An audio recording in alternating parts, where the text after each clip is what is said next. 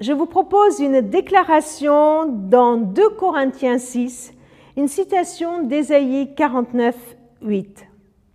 En effet, Dieu déclare, Au moment favorable, je t'ai écouté, au jour du salut, je suis venu à ton secours. Eh bien, voici maintenant le moment vraiment favorable, voici le jour du salut. Une petite question avant d'aller plus loin. À quel moment vous avez besoin d'être écouté? À quel moment vous avez besoin d'être secouru? Tant que nous n'en avons pas besoin, eh bien, nous ne nous intéressons pas aux moyens de secours, au fonctionnement des services de secours, comme les urgences dans un hôpital ou comme les urgences pour venir nous dépanner quand nous tombons en panne de voiture. Nous ne nous y intéressons pas trop, non S'il est pas idem des clauses d'assurance des voitures de l'habitat. Tant que nous n'avons pas besoin de secours, nous ne nous intéressons pas aux réponses. Mais au jour où nous en avons besoin, au jour où nous sommes vulnérables, au jour où nous avons un cri à pousser à l'intérieur de nous, eh bien, nous voulons absolument savoir si le secours va être efficace. Je me souviens d'un épisode où, je râlais tout le temps contre les urgences d'ici, de l'hôpital de Valence où, j'habite, parce qu'à chaque fois que j'y allais, j'attendais des heures, des heures et des heures. Jusqu'au jour où euh, ma belle-sœur, une année, a avalé un litchi et puis elle ne savait pas qu'elle était allergique au litchi.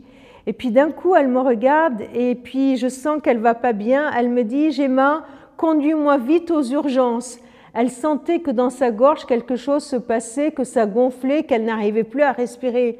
Alors vite, je l'amène aux urgences et je me dis dans ma tête, oh là là, mais on va attendre des heures encore euh, dans la salle d'attente. J'arrive, à peine j'arrive, il y a l'employé là derrière le guichet, je le regarde et j'essaye de lui expliquer ce qui est arrivé.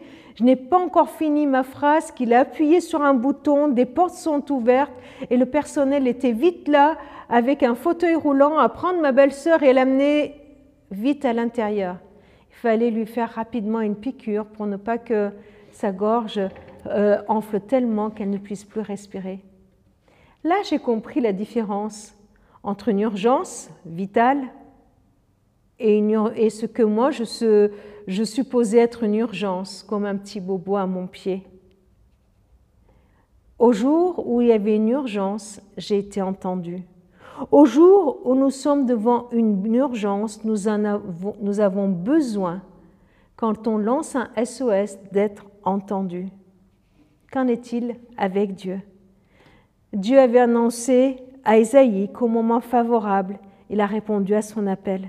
Que quand le, quand le peuple a fait appel à Dieu, il a répondu. Et Paul reprend cette promesse et il déclare qu'aujourd'hui, aujourd'hui est le jour du salut. Il est en train de nous dire que le jour où nous comprenons que nous avons besoin d'être délivrés de la mort et d'avoir la vie, le jour où nous avons besoin d'être pardonnés de nos péchés, le jour où nous avons besoin de l'amour inconditionnel de Dieu, alors ce jour est aujourd'hui, que aujourd'hui Dieu nous répond aujourd'hui, il vient nous sauver, aujourd'hui il nous inonde de son amour, aujourd'hui il nous sauve de la mort, aujourd'hui il nous donne la vie et la vie éternelle.